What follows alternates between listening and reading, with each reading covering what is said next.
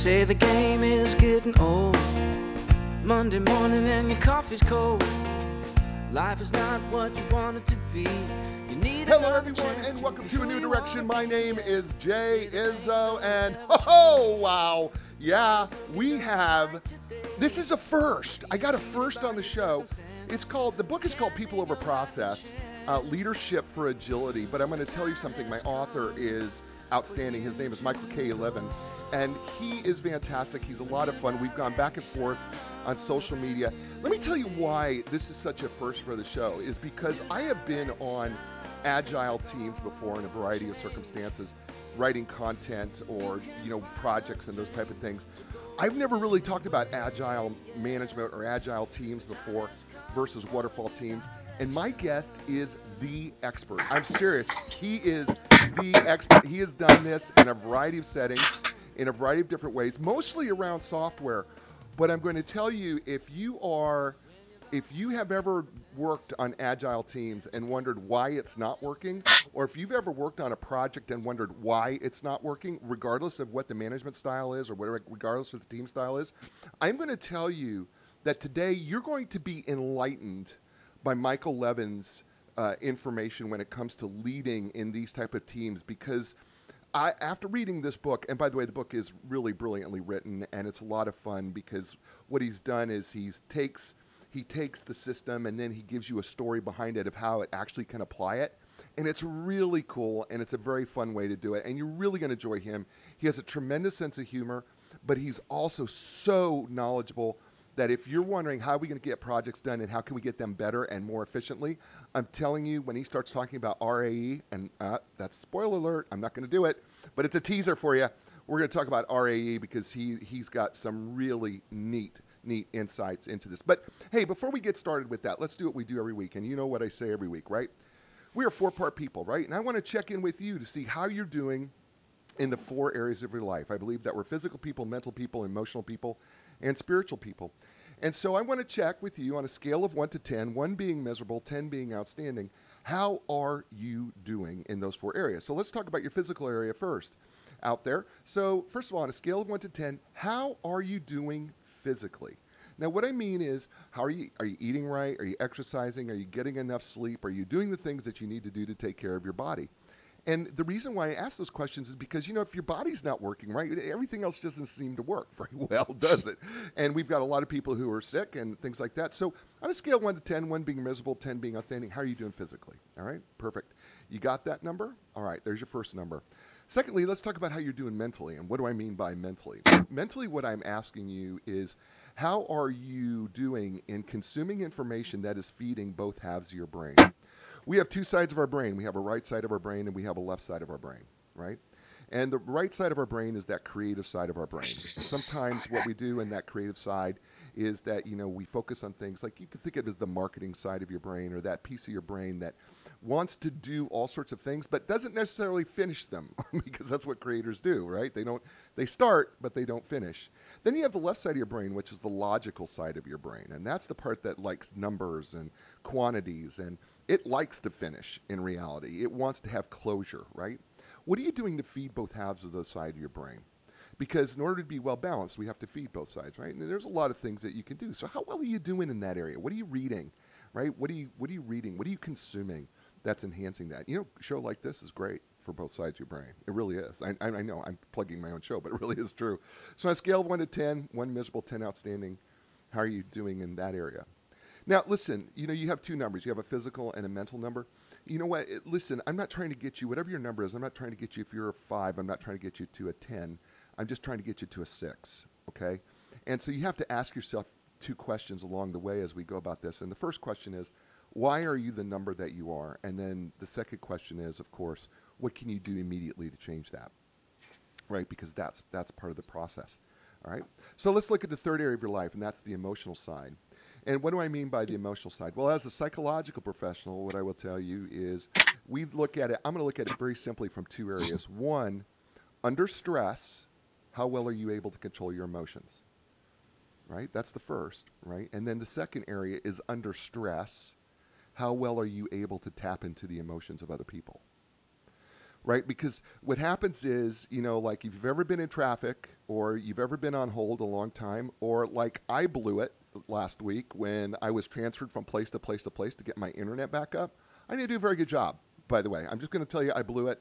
I, had, I, had, I did. I I lost my cool and I was wrong. And but I knew that next time I've got to be better at doing that, and I've got to be more intentional and remind myself of those yellow and orange flags that come up that I'm feeling my body start to tense up, and that has to tell me I got to change my emotions. I got to change how I'm feeling about this situation because I can do that. I have that choice, right? So that's the other thing. And then, you know, how well can you tap into the emotions of other people? You know, when you're stressed, you know, are you able to really listen to other people's emotions, right? And are you able to understand them? And not only understand them, but are you able to relate to them? Because the power is in the relating to that and then being able to restate that emotions so that what you're able is to come together in collaboration because part of collaboration is actually emotional stability. All right. So on a scale of 1 to 10, how are you doing there? All right, that's your third number. Now, the fourth number, the spiritual area. And a lot of people say, I'm not sure I'm that spiritual type of person. What do you mean by spiritual? Well, what I mean there is if you were to move the physical, the mental, and the emotional and remove those away, there is something left, something that we can't explain all the time, something that we don't always understand. But it is something inside of us that is touched that goes beyond what we understand in the physical world, and that's the spiritual world. And for some people, it's God. For some people, it's nature. For some people, it's meditation. Could be a variety of things for some people. But whatever it is, what gives you a sense of peace? I didn't say, or joy. I didn't say happiness. You know, I didn't say, I'm saying what gives you peace, contentment. What gives you a sense of joy? Something that, regardless of the circumstances, you can stay centered.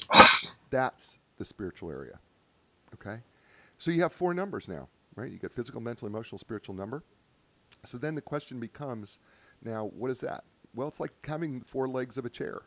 And you know, if the chair is not evenly balanced, what happens is it's hard on our posture. By the same token, if all your numbers are really low, the chair is really low. And that makes it tough for us to get in that chair and get out of that chair. And what we want to do is we want to bring up all four of those areas in, in our life so that what we are is we're the best pre people that we can be, that we are meeting the most potential that we can meet, and that we can actually be productive not only in our personal lives, but also in our work lives as well. All right, well, which leads me to my next guest. By the way, Michael K. Levine is an expert. Did you hear that word? Expert on lean and agile software development and information technology. He has conducted international trade negotiations at the United States Commerce Department. He was a corporate banker for First Bank System and became a divisional CIO, Chief Information Officer, at Norwest Bank. After a stint at Wells Fargo, he joined the United States Bank, the U.S. Bank, to deploy a new branch banking system, bringing lean and agile to a highly structured waterfall environment. We're going to talk about those terms. Then he became a technology lead for U.S. Bank Home Mortgage he now leads all consumer lending and business banking technology. His previous books are Tale of Two Systems, Lean and Agile Software Development for Business Leaders, and A Tale of Two Transformations, bringing lean and agile software development to life. His third book, which we're going to talk about today, is People Over Process Leadership for Agility. Ladies and gentlemen, please welcome to A New Direction and welcome to A New Direction, Michael K. Levine. Welcome, Michael. Hi, Jay. Great to be here. Awesome. So we have this uh, we have this great book that you have written for us here, uh, entitled "People Over Process," and I, I, think what I really would love to do with this book, if you don't mind, is I would really like to talk about uh, maybe some of the things that to just give let's let's talk about some let, let's talk about some uh, uh, I, I guess dictionary terms or maybe not dictionary but terms that people maybe should know. I think the first one is, you know, when we talk about agile, what do we really mean when we're talking about agile or lean systems or agile management or lean management? What are we talking about there? Yeah, let's start with agile. That, that's a pretty popular term these days. It is. Um, I'll give you just a little history about it. So, people started doing large scale software maybe in the 60s so it's it's a it's a new thing 50 60 years old. And when we first started a long time ago it would just be some smart programmer talking to some smart business person and they would write up something to automate say general ledger or something like that. Okay. and as scale grew people started building more formal methods and processes around it. And it started off very logical, which would be okay, person, tell me what it is you need, and that became known as the requirements. And then it would be handed off to someone who would do the architecture, then handed off to a developer or a development team who would develop it. And when it was over, you'd give it back to the business people to test and see if it met their needs. And that was called acceptance testing. And it was a really logical way of doing it. It made total sense. The only problem was it didn't work. Mm. Why Um, is that? and- Why is that? Why didn't it work? The reason it didn't work was because it was too complicated. Uh, And so one example I use is a big system we did at Wells Fargo, where the requirements were like six inches thick. oh my god. You know, so in that requirements deck is maybe 10,000 decisions. wow. And so if those 10,000 decisions are just 5% wrong, that's 500 or more. I don't know the math, but that, something like 500 or 5,000 things that are wrong. Um, and then in the interpretation of those things, because it can never be precise enough, you're going to get some of that wrong. So that by the time you get done, you have a mess on your hands. Yeah, I got it. So, um, so the, the, the idea of Agile came about in about 200, 2002 when a group of people who were kind of sick of failing got together and came up with what they called the Agile Manifesto, which had four principles and about 10 or four, four values and 10 principles. And that kicked off this revolution that the way we do things, uh, had tried to do things while logical, simply didn't work. We needed to work in a different way. Yeah, you know, this is interesting because um, I'm just going to tell people what the four values of Agile are. So, there, this group of guys actually is in Utah when they start putting this together. Is the, as my understanding of the history of this, and Yep. and it, it's kind of interesting that they put this together. So here's here's the four core values of um, Agile: individuals and interactions take precedence over process and tools. That's one. Secondly, working software over comprehensive documentation. That's two. And then customer collaboration over contract negotiation, which is three. And then the fourth one is responding to change over following a plan. This flies in the face of a lot of things that we do. Now, the, the, the 10 or 12 principles in the Agile Manifesto, I'm not going to go through all of those, but because you're going to hit some of those. But you know, this doesn't, this doesn't, Michael, this doesn't, this kind of flies in the face of what we typically like to do, when, regardless of the project. Yeah. That we we it and and this because what happens is we create these agile teams that start to create things in increments instead of doing everything all at once. And then this incremental stuff happens and I have people from the old school who will say, "Well, how do you know anything's getting done?" So I'm going to ask you, how do we know anything's getting done if we're doing things Yeah. in increments? How do we know? That's a and that's a very valid thing, and I'm I've been an executive, so I care about things like that. Um, let me give you a simple model of different kinds of processes. Okay. Um, so stick with me for a minute here. Sure. Think about two different kinds of processes. One is more of a manufacturing process, where you can say what it is that you want to do, you can design the process, and you can execute it over and over again. You can continually improve it. So that's dealing with things we know pretty well. We know how to do it. We know how to plan it. We know how to execute it. We know how to control it. That's type one. And that is really what waterfall was aimed at. It was aimed at coming up with a mechanism that we could over and over again be successful in doing complicated things. Now, we found that didn't work, and the reason why is because of there are some processes that have a lot of variation in them. And to control those, you need something called adaptive process control. And in adaptive process control, you still need to know where you're going, and that's one of the flaws with Agile um, as executed today in a lot of places. But what you do is you take a step and you evaluate it, and then you correct for it. And so one of the challenges we have in doing projects, um, you know, in any realm, is what are we dealing with? Are we dealing with something that we know that we can plan and we can execute? We can make, you know, was it plan the work, work the plan, and that'll work. And if we can, then we for sure want to do that. But if we're in a, in a realm where we can't have that much confidence in the plan, we still want to make a plan. The question is at what level of detail? And then we want to make sure that we incrementally walk into it and adjust it as we go. And that balance between work the plan, plan the work, um, is kind of at the root of a lot of our work. And when we get it wrong, we make life miserable for everyone and we fail a lot. So, I, I mean, I, you have said in the book over and over again that you're actually a fan of Agile. You, you, actually are a fan of Agile, but some of these problems that you're talking about, kind of that we're talking about now, in that we create these agile teams that kind of work independently, govern themselves. They decide on you know what project they're going to work on first and what project they're going to work on next. They they they I mean they kind of run their own show.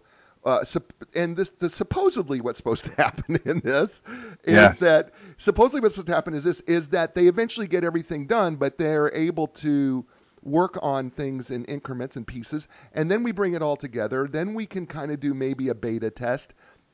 But guaranteeing that that work gets done in those different areas becomes uh, becomes difficult. And I think what your your book really addresses this because uh, you use uh, we're gonna we're gonna talk about this here. So you he what Michael does in his book, it's really kind of neat. He he gives you kind of this background that we're talking about, but then he he has this uh, I guess what we would call uh, uh, uh, what would you call it? It's not an analogy, but it would be a um, it's almost like a parable. Yeah, it's a parable of But it's a real story. It's you know there's you know there's some books I love like this. The most famous one is called The Goal. Right. If your readers have, have read that, it was kind of explaining lean maybe 25 years ago. And that was one of my favorite books, and that was one of my inspirations to do it this way. Yeah, so one of the things that you say in the first chapter, which is um, it's not a, agile if there's no software, is the name of it, is we're introduced to Mary O'Connell, who is the developmental leader, and uh, they're working on a, on a major, large project, and the, there was just this key ingredient that's just missing, and that is there's no leadership. And and what happens is that piece, that leadership piece, starts to miss when we're being very agile because we're self-governing in our own groups. How do we get? I mean, you do this beautifully in the book, but help people understand how do we, when we're in these agile groups that are self-governing, that are supposed to be getting work done, how do we introduce leadership in a way that they accept it? Because we're we're, we're making a real dynamic change. Yeah, there's um, so I have a I have another chapter which is kind of the obligations of organizational leadership. Right. And I think there's a big point here, and this happens in the book as well, where the business leader is kind of doubtful about this how this thing is going and brings in someone from the outside to take a look at. And that's a really good exercise of, of organizational leadership. I mean, someone puts these teams together.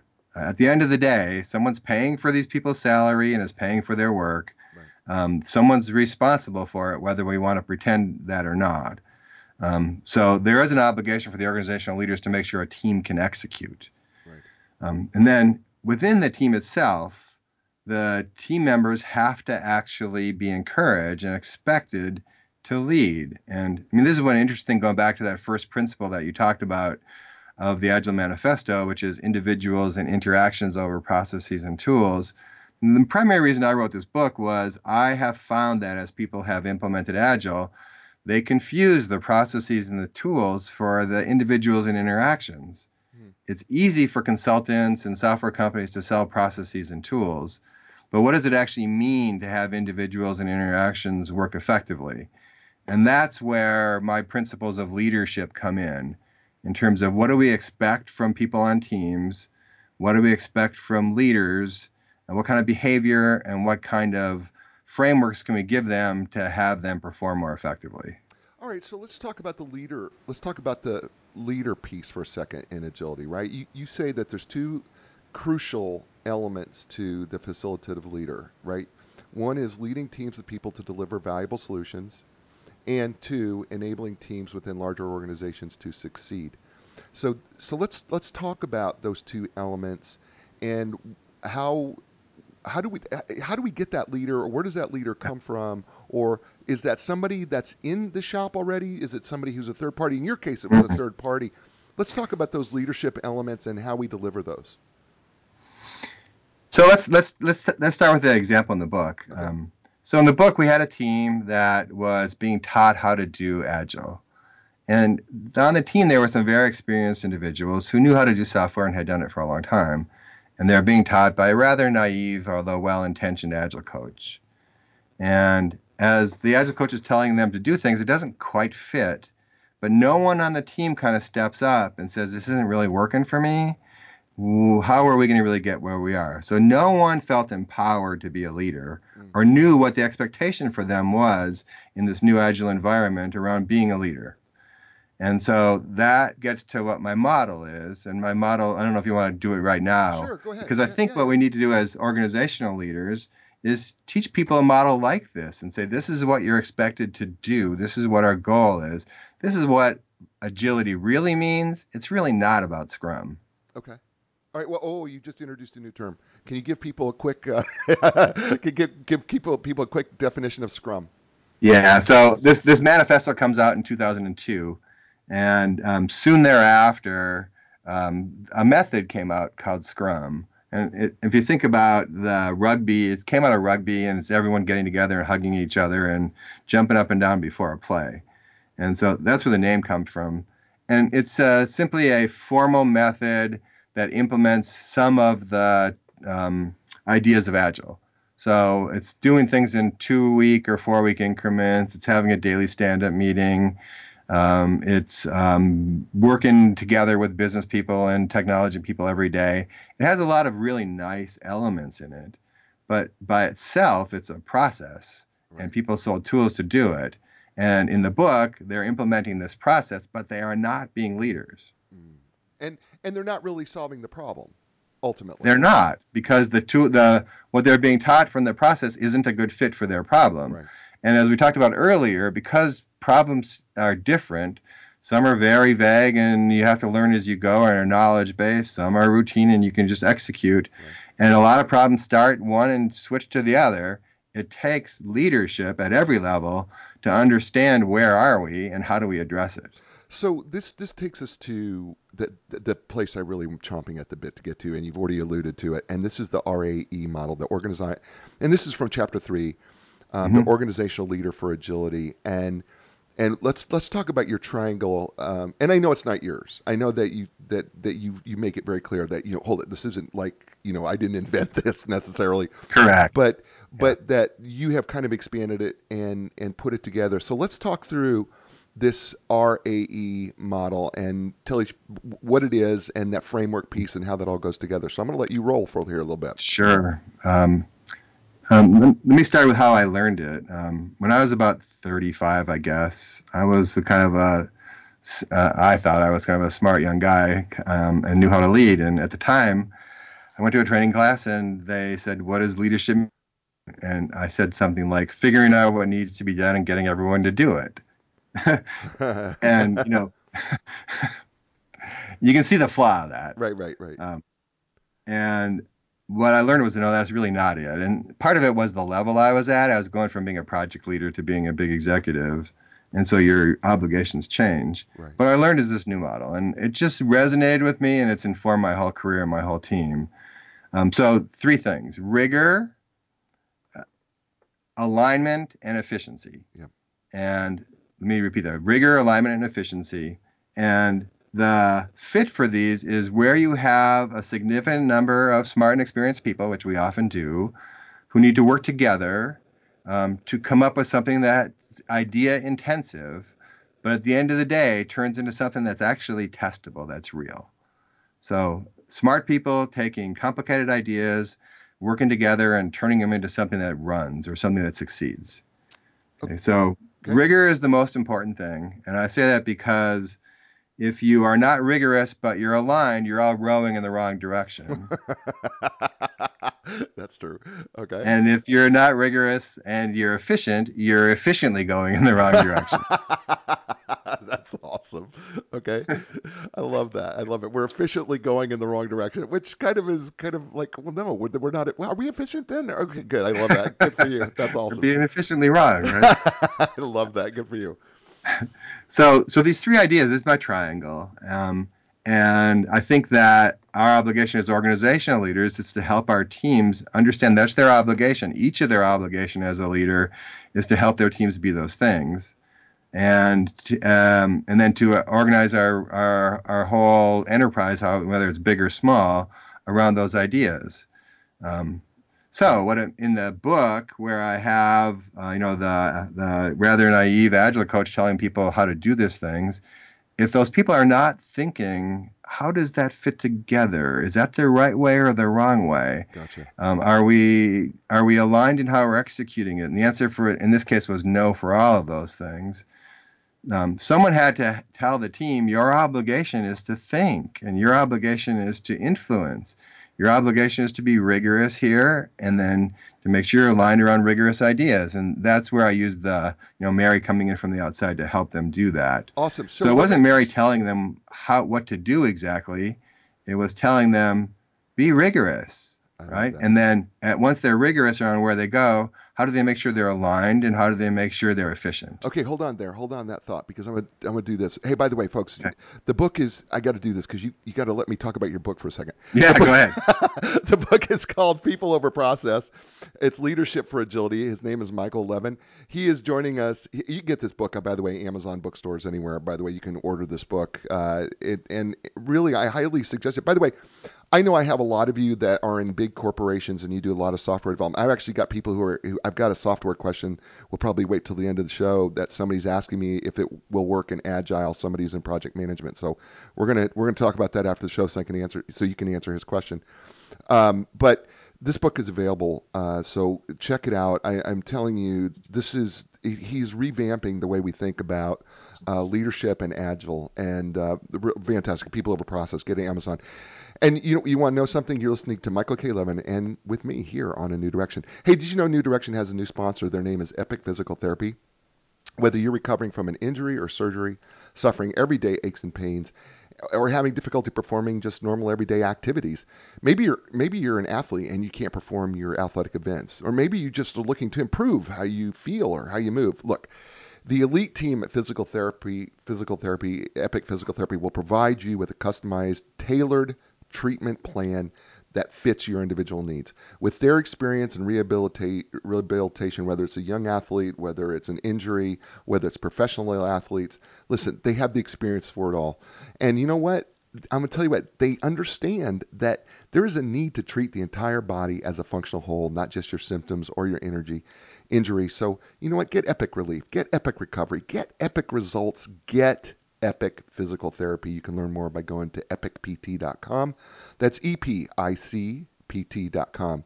And Linda Craft and Team Realtors. They've been with us from the very beginning, and we like to thank them for being a sponsor here of A New Direction. You know what? They've been around for 35 years, and they have been the, they're known as the legends of customer service. It's not something they say, it's been part of their DNA.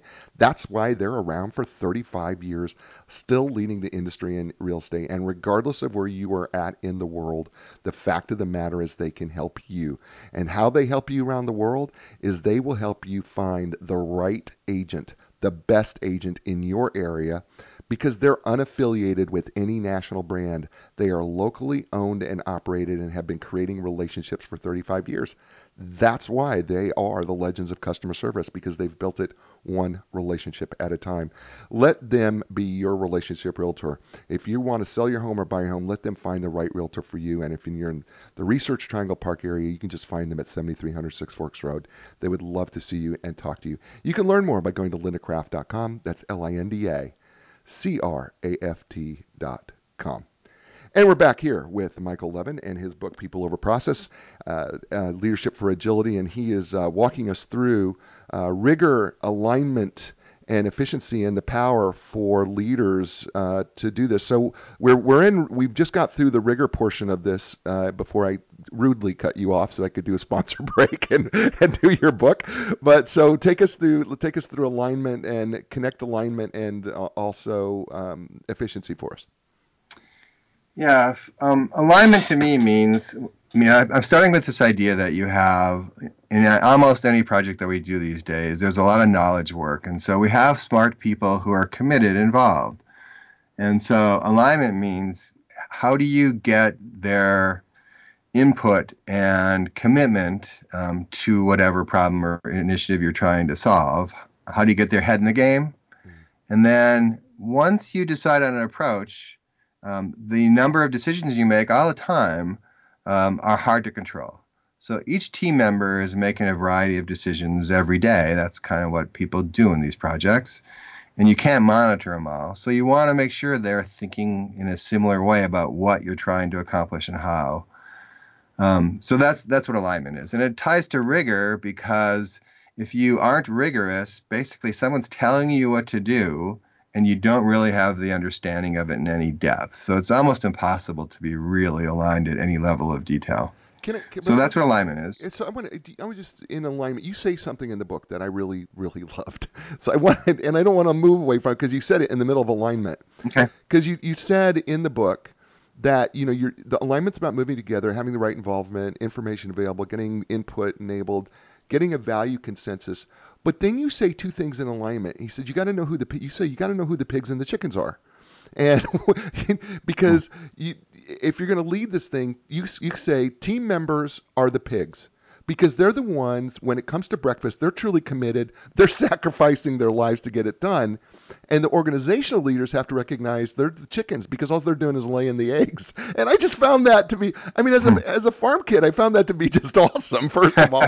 And and then and then but i i got it that it's Yeah. it's such a great example because that that can put us out of whack in alignment if we don't really understand who we are in this process Yeah, and then there's one more thing I add at the end of that, which is this as an organizational leader on the alignment side, you have an obligation sometimes to make a decision. yeah yep yep. Okay, so when we talked, you know, sometimes teams get stuck, or sometimes the factors that should help a team make the right decision are beyond their knowledge or beyond their um, view.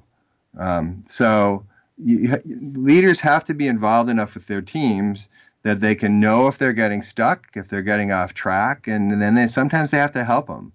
And so where you know there is a one of the agile principles is let me see if I can find it here. Um, build projects around motivated individuals, give them the environment and support they need, and trust them to get the job done. right And you know, when I read that, I loved it because it you know strengthened the team. I just don't fully believe it. Right. I question it too. and- no, no, I question it too. Yeah. I do. I because I, don't know that we are fully motivated or fully vested. And and, uh, right, I mean, from a psychological standpoint, I, you know, when we do this type of thing, are we really are we really all motivated in the same way to get this this thing done, or right? I mean, there's just a lot of questions out there. Yeah, I mean, organizational leaders have responsibilities. So, you know, I would have a responsibility to the head of the mortgage business line or the consumer banking business line that we've agreed that we're going to spend blah money to get this benefit. Right. Um, you know, I have a, they're trusting me to help them with that, and so I can't just delegate it to 22 different teams and expect them to work together effectively. Right. I have some accountability here as a leader. Right. Um, now, I want each team to think that they're fully accountable and to think that they're they they own it. Um, but I also want enough information flow that I can tell and other peers can tell if we're on the right track or not, and if they need help. Right. And teams need help. Teams can't fire someone on the team themselves usually. Right. So if they have someone disruptive who's not doing a job, they need help, Right. right? Right, right, and that's where the, that's why when you say someone, you need a leader who can, who's respected, who can make a decision, um, in, especially if they're strong in the midst of strong dissent, right? That- Exactly. right. That's and that that, which means that you got to be a pretty special as a leader to be able to be strong enough to you know make those decisions, because you even Yeah. So you've even you have to yeah, you have to be close enough to the team that you know what's going on and they know they trust you. right, and that they'll tell you things and that uh, you know you have to it's hard it's a hard problem too about when do you step in and make a decision if you do it too early you can undermine the team coherence and make a bad call because you don't know enough if you wait too late you can let the team spin too long and um, i'm fortunate that I, I don't tend to second guess myself too much but it's easy to do that yeah. So so talk about efficiency now, because you what you call respect for people's time, but there's more to it. How does that connect up to the other two pieces? Yeah, so I, I mean, I really do call it respect for people's time, which is just a simplification of it. Um, so it means that um, you're, I mean, I do think about it as not wasting people's time. So don't invite people to a meeting if you don't have a really good plan and agenda for the meeting. Um, you know, and I talk about meetings a lot in the book because I think they're real leverage points where people come together in an organized way to deal with things and if you do them really well, they're really positive. If you do them very badly, they're terrible. And typically, meetings are pretty terrible in most companies. yes, they are. Is that your experience, Jay? Oh no, it is. It's my experience too. Matter of fact, you wrote uh, you wrote on here. Your mission is to ensure. This is what you say to the leader in the frame. Your mission is to ensure that meetings have purposes articulated, good agendas, activities instead of lectures, and outcomes that matter instead of optional updates with no real purpose. yeah. that's your yeah. that's your quote, man. That's that's what you said. I mean, it's funny, Jay, because um, you know, uh, U.S. Bank's a great place, and um, you know, we do a lot of good things. But in any big company, you're going to find things that are a little bit off. Right. And I had just published the book, and I got an email from a new project that I've been included on, which was the status report, which had 365 people on it. Wow. Wow. And um, how could that possibly be efficient? I am so, not only efficient, but how can it meet the other two elements? It doesn't, how right? Does, and so the project manager is just going through the motions, right? Right. How does it yeah. meet rigor and alignment when you have 365 people? You can't. You can't. Absolutely not. I mean, um, that's this is this is why because you even apply. Speaking of meetings, right? You apply this tool to a meeting.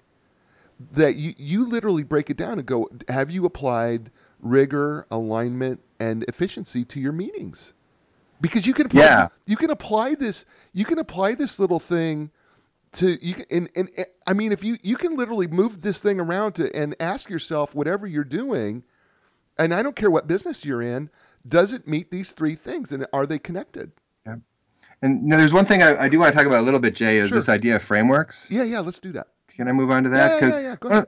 one of the questions is okay so I get this idea of these concepts. How do we execute this? Right and what's really fascinating is that really good companies tend to have a small number of cultural, what I call frameworks. They might call them tool or cultural artifacts or something that they use to help their team do this. Right. And I actually grew up in Lean before I did Agile. You know, the Lean as it came out of Toyota. Right. And I view Agile as simply uh, implementation of Lean for software. Um, but out of Toyota came this thing called the A3. Are, have you heard of this before? Oh, oh, yeah, this is a one-page. This is just a they, they this is just your one-page summary and passing it around to everybody uh, to get everybody. I, I guess get everybody on board basically in whatever the project is. Isn't that kind of a? It is. Yeah. Okay. It's a one-page thing. It starts with what's my problem or what's my opportunity, right? And you try to get alignment on that before you do the next piece, which is what's my current state, where do I want to go, what are my options you know, what are the arguments for each option? Who's my team? And what are the next steps? It's a really simple thing. There's nothing special about it at all, except that it's simple, right, and logical. it's simple. I love that. Yeah. What, and we use that for problems. We use it to start new projects, uh, it, and we try to use you know as many pictures on it as we can. And then, um, you know, as you say, it's not necessarily the document itself; it's the process of right. doing it. Right. So one other fa- favorite um, framework I'll talk about. Um, I haven't actually seen it myself, and I would like to get an opportunity to do it. So if there's someone from Amazon who wants to invite me to one of their meetings, please do. Um, Amazon is known for the Amazon memo. Right. And the idea is that if a team needs their managers to come together and make a decision, they have to write a two to six page memorandum um, that's narrative, covering exa- pretty much the same things as an A3 would do. Any pictures they have in it have to be described in the text itself. The team has to agree on the memo before the meeting. They bring the memo to the meeting and they spend the first 15 minutes of an hour meeting everyone reading the memo. Hmm. Hmm. How do you feel about that? I love it. I mean, the really cool thing is it makes people think. And I mean, I actually write, I'm a writer, so I like to write things out when I have complicated things right. um, in text and narrative. Um, and so many times we get a PowerPoint. You, you go to a meeting, there's six yeah. bullet points on the agenda and no thought process around what's behind it. Or if you have a complicated PowerPoint and the first page is presented in a meeting, you never get off the first page because no one read the rest of it. Right. Oh, yeah, I get it. Okay. You, you know, this is, you know, it's interesting when you talk about tools and techniques and in frameworks and you talk about these you know, you talk about space, you talk about the important that actually physical space is actually important. Uh, Yes. in in in terms of being able to be as agile as possible. We we've talked about A3 and then but then there's communication tools that are important. And one of the things that you said is that you got to have a common understandable language. You don't want to get too jargoned out because you've got vendors and probably who are, you know, at least listening in. And then um, the available mechanisms to train and share, and then some financial planning. But there's one piece that really hit me, and this is, of course, the psychology guy in me, right? You said, don't forget, while you're doing all this stuff as a leader, don't forget emotional belonging. Because you said, and this is from page 34, people come with feelings that they do not leave, that they, they do not leave at home. Dealing directly with them can help agility succeed. We all have a need to belong. Taking time out of the day, occasionally to do something together, can go a long way in building productive interaction and overall group performance. And you give an example here. Your wife, uh, who I think you said was a school teacher, yeah, uh, kindergarten. yeah, she has this little phrase that you use, and I just want to share it with her because I think it's brilliant. Because it's really a great emotional phrase uh, when you know you're dealing with people's emotions. And here's how it goes: when you insert blank, I feel insert blank, and I want insert blank. And I said, you know, in all the psychology classes I had in grad school, I don't remember when you I feel I want. But I thought, oh my gosh, that is just genius. But I, I think what happens, Michael, is that you in your industry you don't get enough credit uh, for the right side of the brain piece. Uh, I think people see you only in the left side piece. That's what I think makes this book really special is you deal with both sides. Yeah, um, and you know, one of the, I mean, one the, I think the, the story, I think I tell the story in there of, um, we had been, this is a previous company, and we had been on one of those, um, what, uh, outdoor adventure kind of things that's supposed to build a team. Right. So we had this chubby guy, um, Yes, you did tell And- me. and he was supposed to climb this uh, climbing wall. And I was younger, and another guy and I helped him climb the wall, and he was blindfolded, and it was supposed to make us teams. Get back to the office, and a call comes in. My, you know, my ad, the my admin I share with the president of the company, and she comes over and she says, "Oh my God, this guy just sent an email to your boss saying that you made this ridiculously high um, estimate on something he needed for one of his customers." And I said, "Really?" So I looked at the estimate, and it was like I don't know. It was it was not very expensive and it was right in line, and I got kind of mad. And, I, I, I'm, I tend to be more of a general kind of a guy, you know, like a Napoleon, organizing things, etc., and not touchy feely. And I went to my HR partner and said, okay, I don't know what to do about this. And she said, you have to tell him. I go like, how do I do that? And I came home at night and my wife reminded me of this, what she does with her kindergartners, and I did that the next day. It was hard. I called him up and I said when you go to my boss with this, which is a routine thing, um, it makes me really angry, and I would like you to come to me first on those kind of things and talk to me about them in the future. And he was so taken aback because he couldn't really argue with how I felt about it, right? Right. No, you can't. That's but it works. It worked, and it just changed our relationship, and then we were good after that. And uh, it's it's kind of amazing. So those those kind of human things that we bring with us, they don't go away because we're on a team. They're still there. Yeah. And uh, sometimes we have to accept the fact that emotions matter and how can we deal with them effectively. That's awesome. His name is Michael Levine, and the book is entitled People Over Process Leadership for Agility.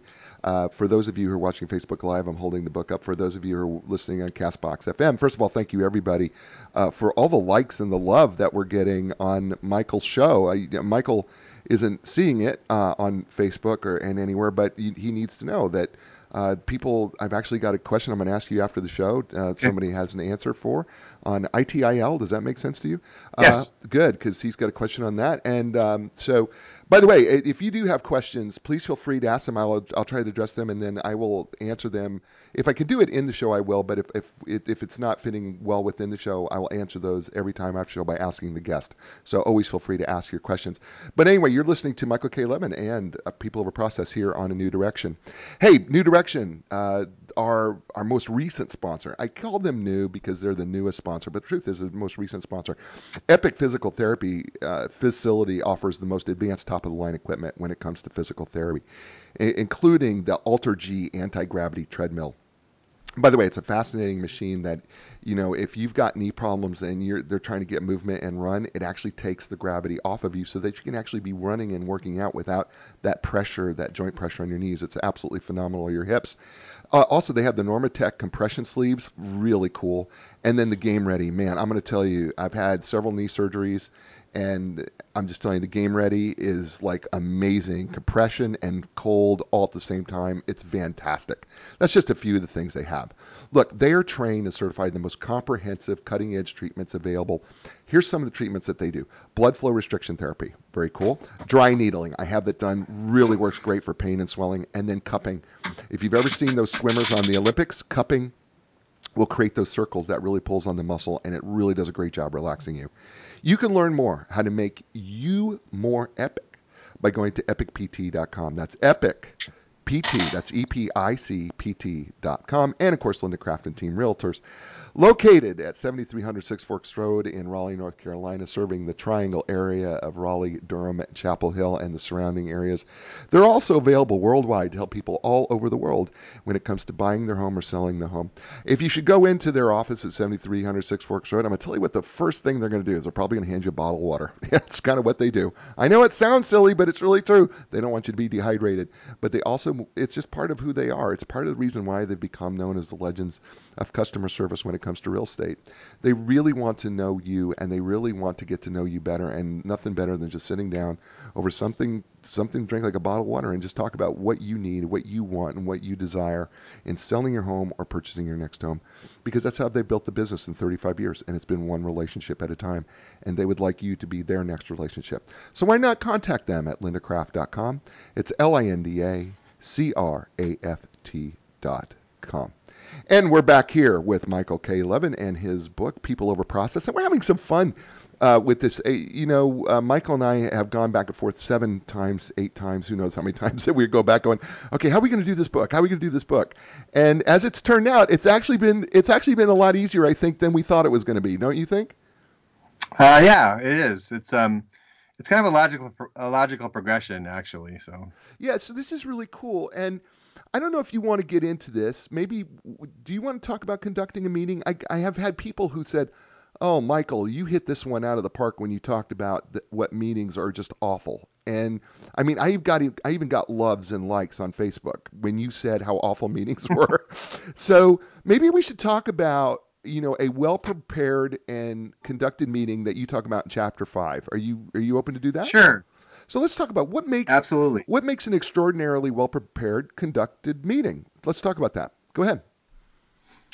Yeah, um, I mean, I, I, mean, I start with the idea of so much of the kind of work we do has to do with people coming together, contributing their ideas, um, working through them to come to something common, and then committing to a path forward. Right. And so the most efficient way of doing that is a face-to-face meeting, and that's actually one of the agile principles.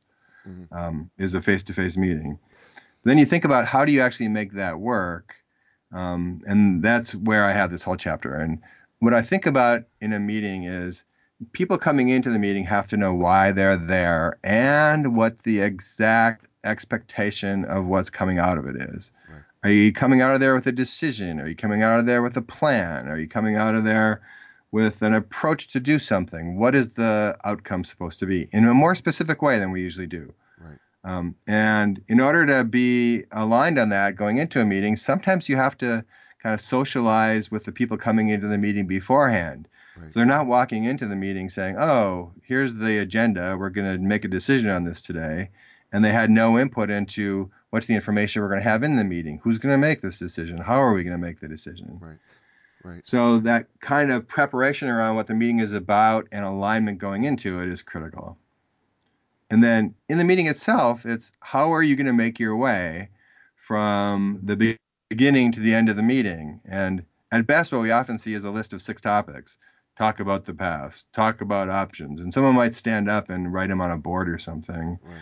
And that's just not very efficient and it doesn't get alignment. So I talk a lot about how do you get activities in the meeting to make the people in the meeting itself do the work. That you're not just talking to them or you don't have someone standing at a whiteboard writing down what people say. You actually have activities that get people engaged in a doing the work kind of a mode. Um, so in the book, I know I do talk about kind of that um, kind of principles and how to do a meeting, and then I show it over and over. Right. And each meeting will start with someone explaining this is why we're here. Do people agree with why we're here? And mechanisms for that to happen with some tools. And then a path to get from here to the end of the meeting. Um, and then those activities, and then kind of tools like up on the wall, the agenda, and checking by that we're just through this stage and we're ready to go to the next stage. So a lot of kind of facilitative techniques. Um, and it's kind of interesting because I learned these facilitative techniques, and it's hard to learn them and then to do them. It takes a lot of guts to try them. Right. But it turns out that these m- techniques to facilitate meetings are very similar to the techniques to just be a good leader because it's the same thing. One's a very concentrated, um, you know, 45 minute or hour long or half day about being a leader, and then then there's the rest of your life, and the techniques are so similar. So here's, you, I want to quote you on a couple things that you said in this chapter that I, I really hope people will listen to when it comes to their meetings. First thing you said is meetings are the primary vehicle for leadership execution, first of all. And then this is the quote that just jumped out at me on page 44. If we learn to have great meetings, we learn to lead. That is so simple and beautiful and elegant and yet so true. Yeah, I mean, it was true of me. I've seen it be true of people on my teams over and over again. Um, and when we teach facilitative leadership, I've been really lucky to have a fabulous teacher on this. Um, I've been kicking off meeting, the sessions by saying, okay, you're going to learn how to run a meeting, but this is going to teach you how to lead in general. Mm. Um, mm. I think I think it's a it's a perfect it's a perfect an analog. So one of the things you talk about in this chapter when it comes to meetings, and you brought it up just briefly, and I kind of want to. I don't know how we could talk about, but let's talk about the idea of getting other people to do the work in the meeting. Because I, I mean, we all get it. Nobody wants to stand there and listen to somebody lecture us, get the whiteboard, get the PowerPoint, blah blah blah blah blah. Let's talk about getting the activities going. Yeah. Because you know, you you actually did, I thought something really unique um, that you describe at the end of the book, and that is some of the role playing of actually walking through the, the entire system, where you actually had players playing different roles, basically acting out, you know, what was going to happen or what could happen based on the project. Yeah, so th- there's a there's a chapter in there which is one of my favorite techniques um, or frameworks, which is what I call the systems architecture business process um, simulation. Mm-hmm. And so what we often see when we're doing large scale systems work is, you know, we can do a good job of the systems architecture sometimes, we can do a good job of the business process sometimes, but we very rarely do a good job of having the business process and the technology fit together very well. Mm. Mm. And the reason for that is because it takes of um, a deep alignment of the technology and the business people to understand what we're building and how they're going to work on it or with it. And so you know, a long time ago, I was doing this really big project at Wells Fargo, and we were doing the systems architecture. And these architects come and they give you this long document with all these diagrams in it. And at the meeting, they walk you through it. First of all, everyone falls asleep. No one really understands it, and the business people have no idea what you're talking about. and then at the same time, the business people are have this tool where they're designing out the business process, and it's completely disconnected from the actual system they're going to be working on. So um, someone on my team actually made this up, and it was so brilliant. We've been using it for 20 years now, which is you actually do a simulation of the system and the business process together as kind of a play. You have someone be the customer or the end users, and they actually be that. Then you have them be each part of the system, and you run scenarios. I So, for that. example, if I'm applying for a mortgage, which I've done a lot of work on this, uh, Yeah. I have a customer who's going to say, okay, I'm starting to apply for a mortgage. What data do I enter where? And then where's that go? Right. And then how's it get to a processor or an underwriter or a closer? And what is the systems doing there? And where are they making which decisions where? And you know, at the the biggest one I've ever done here had like 125 people in the room doing this together, and they said it was the best meeting they'd ever had. Wow. I see. I see. I when you when you wrote about this, I was like, this is genius. I don't know why I never thought of it, but doing this type of role play, planning it out, and matter of fact, you even in in one of the examples you had, you even had one of the vendors that were involved directly as being one of the role players in the Oh, in- yeah. in the play that you had the third party in, bringing them in, and I thought you know, what a great way to really get people. I don't care what business you're in. By the way, this is going to work. I, I, I promise you this is going to work because whatever you're in, it's if you get all your people involved, you will. If you create these scenarios as you describe in the book, you're going to see your problems. You are. And you know, the last one we did that was really cool was um, at you know at a U.S. bank we did an instant mortgage approval process where you apply for the mortgage and we can actually get your data from your bank accounts and figure out your direct deposits from your check from your um, job and determine or not whether or not that's enough to pay for your mortgage. And if it is, we can just say you're approved. It's a really cool thing. Very cool. But to make cool. that work, it took U.S. Bank, it took our software vendor that, that did our loan origination system, it did our software vendor that did our portal, um, it did Fannie Mae, which ultimately is the approval. Um, it took our compliance department and our legal department and our user experience department and our processing department and our underwriting department and our risk department and our compliance department.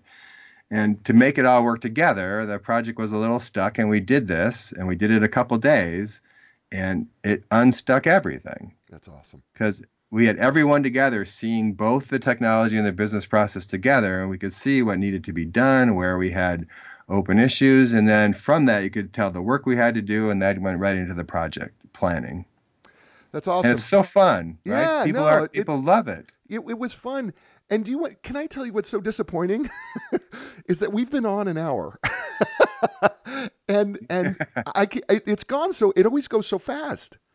I've Yeah. really I've really enjoyed my time with you.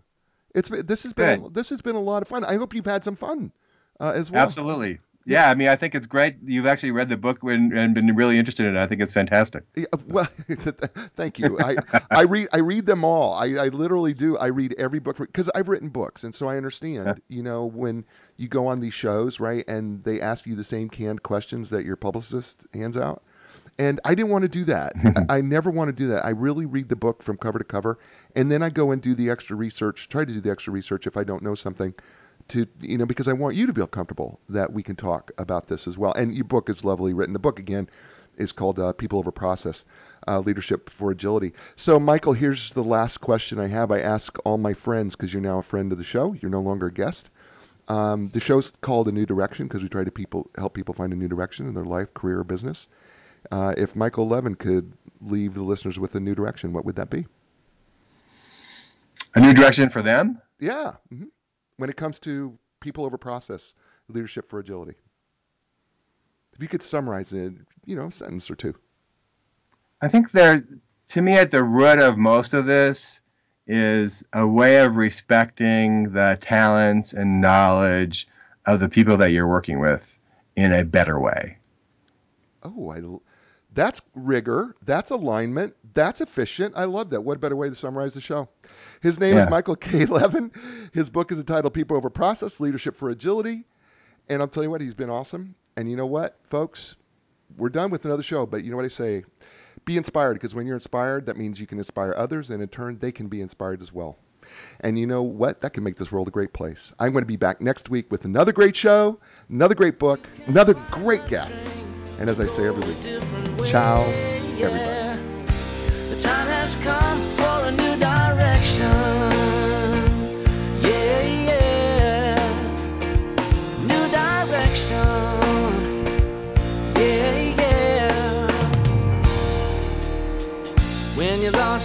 Confidence and the answers don't make sense.